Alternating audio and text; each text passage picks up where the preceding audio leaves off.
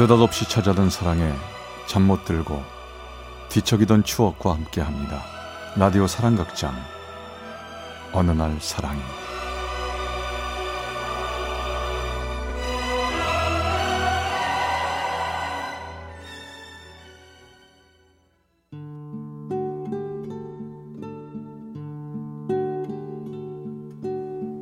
사랑의 체험수기 어느 날 사랑이. 제 48화 2년 아닌 2년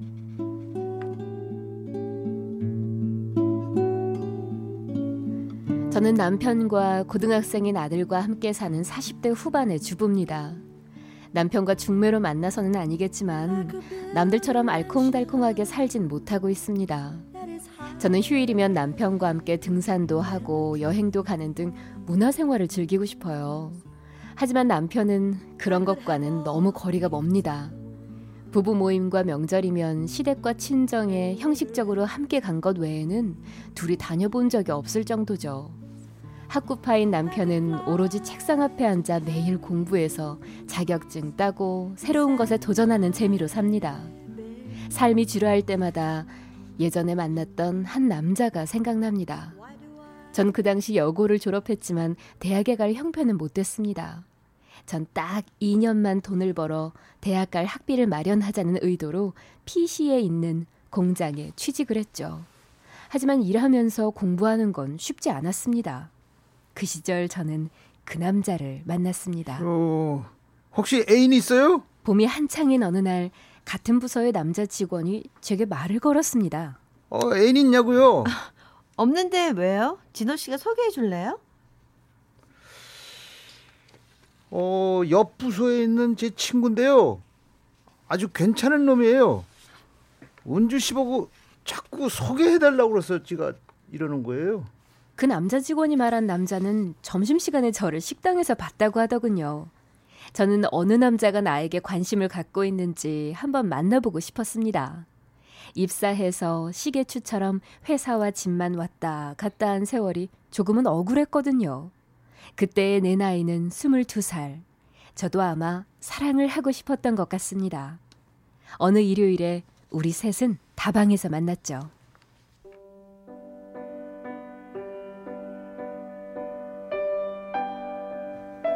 키도 크고 호리호리한 몸에 얼굴도 제가 좋아하는 타입이었어요. 첫눈에 괜찮다는 느낌이 왔죠. 그날 우리는 점심을 함께 먹고 탁구장에 갔고 탁구를 배우며 점점 친해졌습니다. 그렇게 우리는 일주일이 멀다 않고 휴일이면 만났어요. 쉬는 날만 기다려지더군요. 하지만 유니폼을 입은 채로 회사에서는 아는 체 하고 싶진 않았어요. 그도 식당에서 저를 보면 미소를 보냈습니다. 어느 휴일 우리는 가까운 뒷산에 오르기로 했습니다. 그날 그는 안개꽃과 장미가 섞인 꽃다발을 제게 주더군요. 생일은 이미 지났지만 그때는 우리가 만나지 못했을 때라 안 듣기라도 생일 선물을 하고 싶었습니다. 안개꽃 섞인 그 장미를 한번 받아보고 싶다는 말을 하셨잖아요. 고마워요. 제가 한 말을 잊지 않고 기억해줘서. 아 뭐려. 앞으로 더 많은 꽃 선물해 줄게요. 아, 정말 고마워요. 저 진심이에요. 저는 감동했습니다. 제 말을 기억하고 있다는 점, 그리고 난생 처음으로 꽃다발을 받아봤거든요. 그러던 어느 날 언니가 제게 편지를 보냈어요. 공부는 잘하고 있니? 힘들지 않아? 난 비록 대학교를 못 갔지만 너는 꼭 가길 바래. 내 몫까지 열심히 할 거라 믿는다. 그리고 항상 뒤에서 언니가 응원한다는 거 잊지 마. 전 그때 아차 하는 생각에 제 자신을 돌아보게 됐습니다. 그를 만나면서 옷도 사게 되었고 안 하던 화장을 했고 가끔은 그에게 선물을 하느라 지출이 많아졌더라고요. 그러면서 공부도 하지 않고 먼 곳에까지 와서 취직한 이유를 망각하고 있었던 제 자신에게 화가 났습니다. 전 뭔가 결정을 해야 한다고 생각했어요. 그래서 그를 만나서 말해야 할 것 같았습니다. 어, 저기요. 저 미안한데 우리 세 달 후에 다시 만나요. 세 달 후? 아니 갑자기 무슨 일 있어요? 아니요, 뭐 별 이유가 있는 건 아닌데요. 하, 그렇게 해줘요. 혹시 내가 싫어진 거예요? 솔직하게 말해줘요. 어, 그건 아니고요. 하, 솔직하게 말하면 전 대학에 가고 싶어서 이 공장에 들어왔어요. 근데 수환 씨 만나면서 공부도 안 하고 제가 잠시 잊었던 것 같아요. 사실 제가 이렇게 고생하며 일하는 거 다 제 꿈을 이루기 위해서예요. 제 꿈은 대학에 가는 거거든요. 잠시 그의 얼굴 표정이 어둡게 변하는 걸 봤습니다. 아, 예, 그래, 그렇군요. 이제 내가 몰랐네요. 그럼 당분간은 공부 열심히 해요. 내가 뒤에서 열심히 응원해 줄게요. 고마워요. 이해해줘서.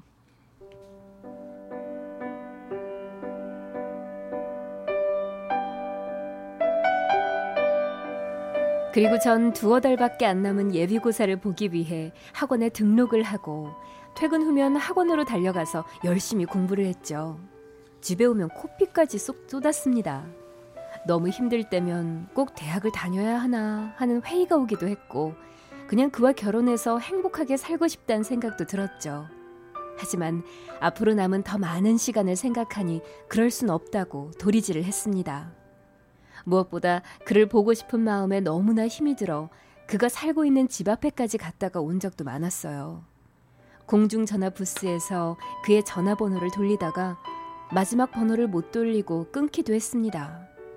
그러던 어느 날 그에게서 편지 한 통이 왔습니다. 나는 은주 씨가 꼭 대학에 합격하리라 믿어요. 내가 뒤에서 늘 기대하고 있거든요. 나도 내년에 야간 대학 가려고 계획하고 있어요. 우리 함께 대학생 돼서 만나요. 그의 편지를 보니 힘이 더 났습니다. 그 후 전 예비고사에서 좋은 성적을 얻었고 전기대학에 원하는 과에 갈 수도 있었지만 전기시험은 아예 안 보고 국립인 후기대학에 들어갔습니다.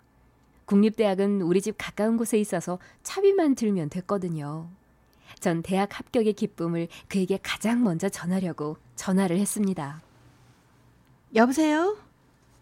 아, 저 혹시 수환 씨 있나요? 음, 수환이? 나 수환이 애인데요.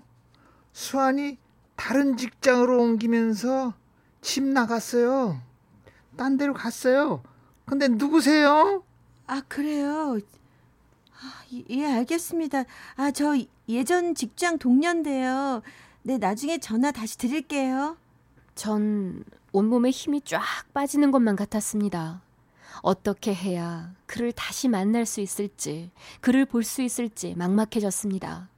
그러다 전 그를 소개해준 직장 동료 진호 씨를 만나 그의 소식을 물어보았죠. 저기 수환 씨 다른 직장으로 옮겼다고 하던데.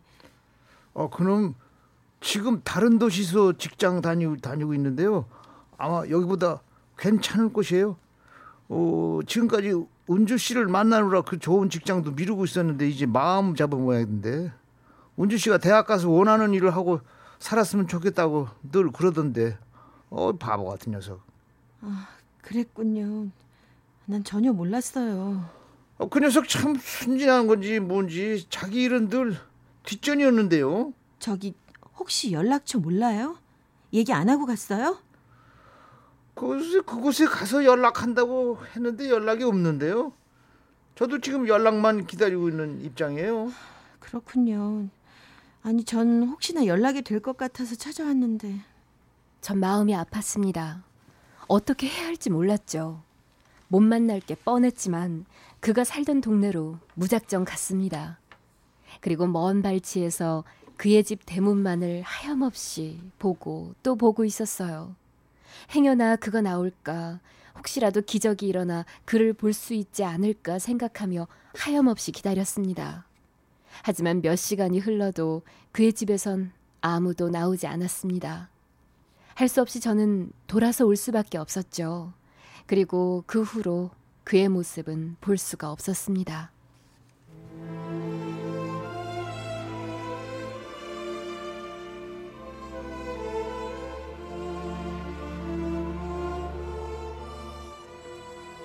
세월은 지나 전 원하던 교육 공무원이 되었습니다. 비록 남들이 졸업할 무렵인 23살에 대학교에 들어갔지만 졸업 후 바로 취직을 했고요. 괜찮은 직장에 다니는 남편, 그리고 하나 있는 아들과 함께 단란한 가정을 꾸리고 있다고 남들은 생각합니다. 하지만 남편과 원만하지 못할 때는 늘 오래전에 그 남자를 떠올렸습니다. 결혼 후 언젠가 그가 한번 제 꿈속에서 나타나더군요. 그리고 그는 제 손을 꼭 잡아주더니 이러더라고요. 이젠 내 생각하지 말고 잘 살아요. 수환 씨, 수환 씨 어디 가요? 수환 씨.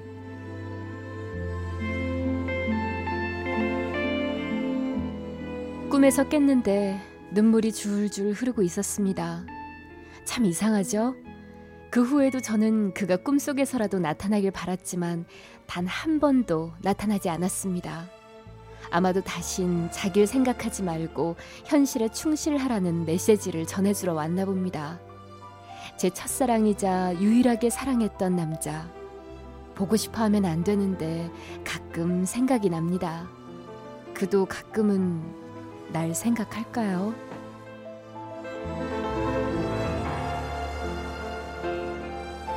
전북 전주의 양모 씨가 보내주셨습니다. 어느 날 사랑이 제 48화 2년 아닌 2년 편이었습니다.